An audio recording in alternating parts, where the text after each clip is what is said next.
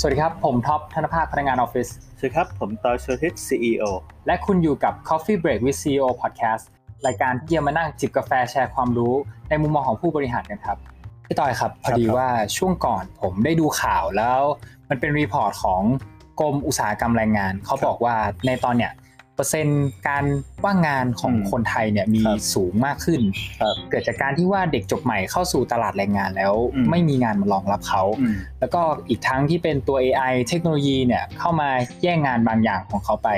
ภาคธุรกิจหันมาใช้เทคโนโลยีในการที่จะทำงานมากขึ้น ทั้งเป็นตัวเศรษฐกิจโลกมันชะลอตัวทำให้เหมือนว่าภาคเศรษฐกิจเนี่ยเขาจะพิถีพิถันในการที่จะรับคนเข้าทำงานมากขึ้นผมเลยมีคำถามที่อยากจะถามว่า โอเค เราต้องทำตัวยังไง ต้องปรับตัวยังไงให้ เป็นที่ต้องการของตลาดเป็นที่ต้องการของตัวบริษัทมากขึ้นครับ ครับพี่มองว่าจริง ๆ แล้วอะสิ่งที่ภาคธุรกิจต้องการน่ะก็คือคนที่สร้าง value ได้สูงที่สุดถูกไหมคนที่คนที่สร้างรายได้แหละ ให้บริษัทได้สูงที่สุด เพราะฉะนั้นเนี่ยเราเราก็ต้องการคนที่ที่เก่งรอบด้านข้อที่หนึ่ง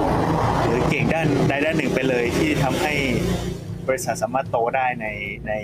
ใน product ใด product หนึ่งอย่างนี้ครับอ่าโอเคงั้นถ้าเกิดสมมุติว่าที่บอกว่าธุรกิจต้องการคนที่เก่งรอบด้านหรือว่าในด้านใดด้านหนึ่ง แต่ว่าในสภาพสังคมของธุรกิจทุกวันเนี่ย 99.5%มันเป็นสตาร์ทอัพกับ SME ซึ่งไอ้ตรงเนี้ยมันมีผลต่อการจ้างงานแน่นอน แล้วก็มีผลเยอะด้วย แล้วในในเมื่อมันเป็นธุรกิจสตาร์ทอัพหรือ SME นะครับเท่ากับว่ามันต้องการความคล่องตัวไหมครับ เพราะว่า มันเป็นองค์กรขนาดเล็ก มันต้องการความคล่องตัว มันต้องการที่เราจะต้องจ้างคนแล้วก็สามารถที่จะทำงานได้หลายอย่างเพื่อขับเคลื่อนบริษัทไปได้ใช่ไหมครับเท่ากับว่าคนที่เป็น generalist หรือว่าคนที่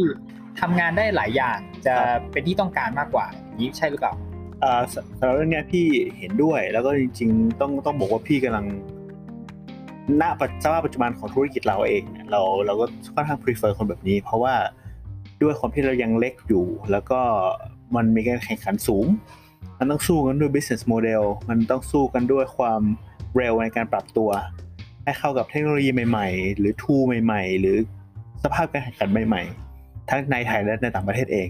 เราต้องการคนที่รู้รอบด้าน รู้เยอะ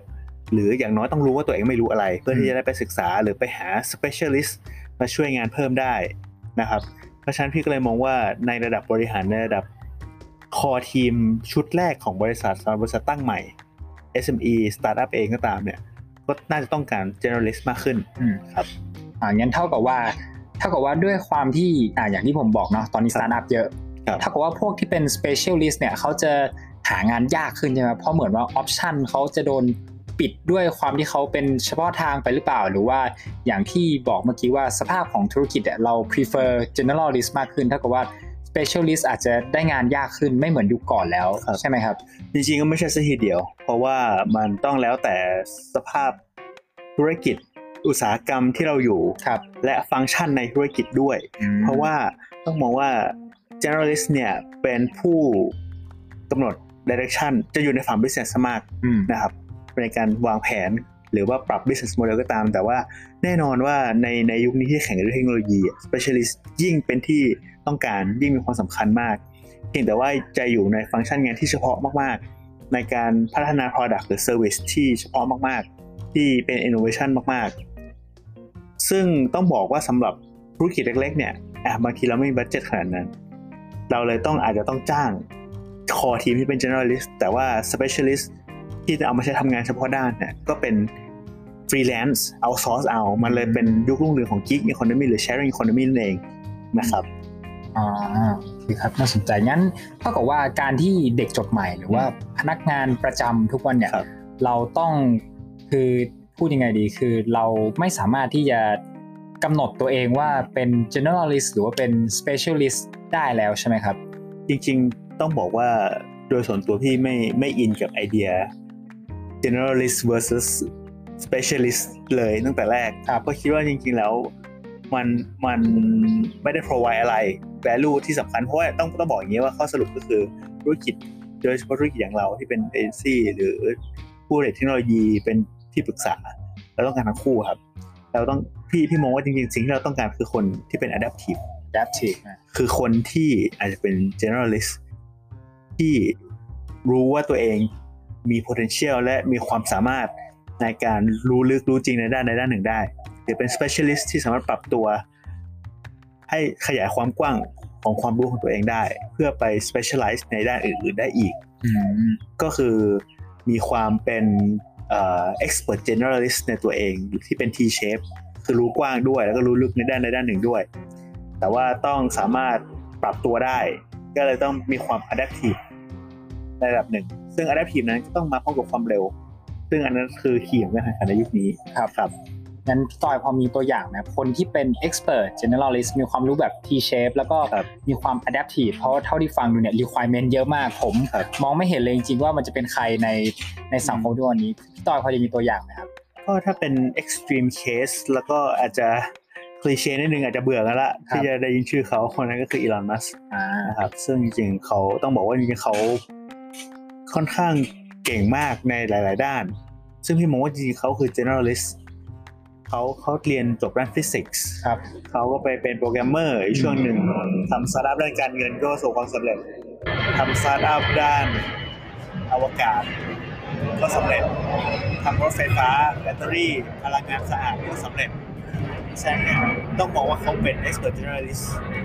ที่ต้องบอกว่าจริงๆอันนี้เป็น extreme case เพราะว่าเขาจริงๆเขาอัจฉริยะอยู่แล้วล่ะเขาเป็นเป็นเป็นเอ่อเคสที่ต้องบอกว่า เป็นทั้ง expert ที่ expert จริงๆครับเป็น specialist ที่ specialist จริง ๆ และเป็น generalist จริง ๆ เช่นกันที่สามารถ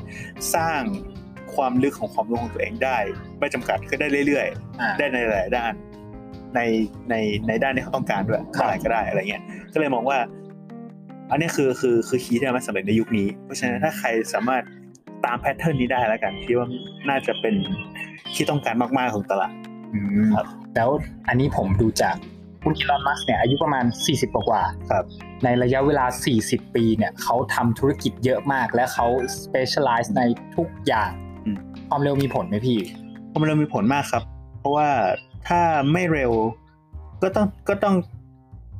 แพ้ไปในการแข่งขันอยู่ดีอยู่แล้วว่ามันก็เป็นคนคนที่เร็วกว่าเราถูกไหมแต่ถามว่าความเร็วนี้มันมาจากไหนมันมาจากหลายปัจจัยปัจจัยหนึ่งก็คือสเตกระแสสตาร์ทอัพ ในในโลกเราที่บริษัทเล็กๆมีโอกาสเกิดขึ้นมากมายที่ชูกันด้วย business model ชูในเทคโนโลยีเทคโนโลยีทุกวันนี้ก็เข้าถึงได้ง่ายขึ้นพัฒนาได้ง่ายขึ้น เรียนรู้ได้ง่ายขึ้น เพราะฉะนั้นเนี่ยด้วยปัจจัยทั้งหมดเนี่ยมันมันยิ่งทำให้ความเร็วมีผลมากๆ แต่ว่าความเร็วนั้นนั่นเองเนี่ยมันมันมันตามมันถูกตอบโจทย์ได้ด้วยความเป็น generalist ในระดับหนึ่งครับว่าถ้าเรารู้กว้าง เรารู้แล้วว่าอะไรที่มันมีแนวโน้มว่าจะ work หรือไม่ work เราสามารถ switch context ไปเรียนรู้เรื่องใหม่ ๆ ได้ทันทีไปปรับ business model ไปปรับ strategy เป็นในทางใหม่ได้ทันที อันนี้พี่ว่ามันคือไหวพริบที่คนรุ่นใหม่ต้องมี ที่ generalist ต้องมีและ specialist ก็ต้องมีเช่นกันครับพี่ก็เลยคิดว่าไอ้เทอมพวกนั้นเนี่ยมันมันควรถูกทลายด้วยคำว่า adaptive สิ่งที่เรามองคือคนที่เป็น adaptive อ่าแสดงว่าเท่าที่จากที่ผมฟังคือ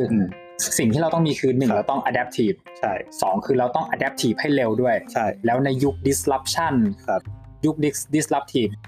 มันมันควรจะเป็นจุดแข็งของมนุษย์ หรือว่าคนทำงานตอนนี้ใช่ไหมครับผม ใช่ครับ พี่มองว่าจริง ๆ แล้วอะคนที่จะคนที่ไปได้เร็วคือคือคือการที่เรามีความ adaptive สูง จะมีความเร็วมาก แล้วธุรกิจจะทำเพื่อไปได้เร็วมาก แล้วก็จะก่อ value ให้กับบริษัท ได้ยิ่งมากและยิ่งเร็วครับแล้วทุกวันนี้มันมันมันสู้กันด้วยความเร็ว เพราะว่ายิ่งเร็วเนี่ยก็พัฒนา product ไปได้เร็วสตาร์ทอัพสามารถ raise fund ได้เร็วทำธุรกิจได้เร็ว สามารถยึด user base ได้เร็ว สุดท้ายแล้วมันมันความเสร็จว่ากันที่ความเร็วเช่นกันฉันพี่มองว่า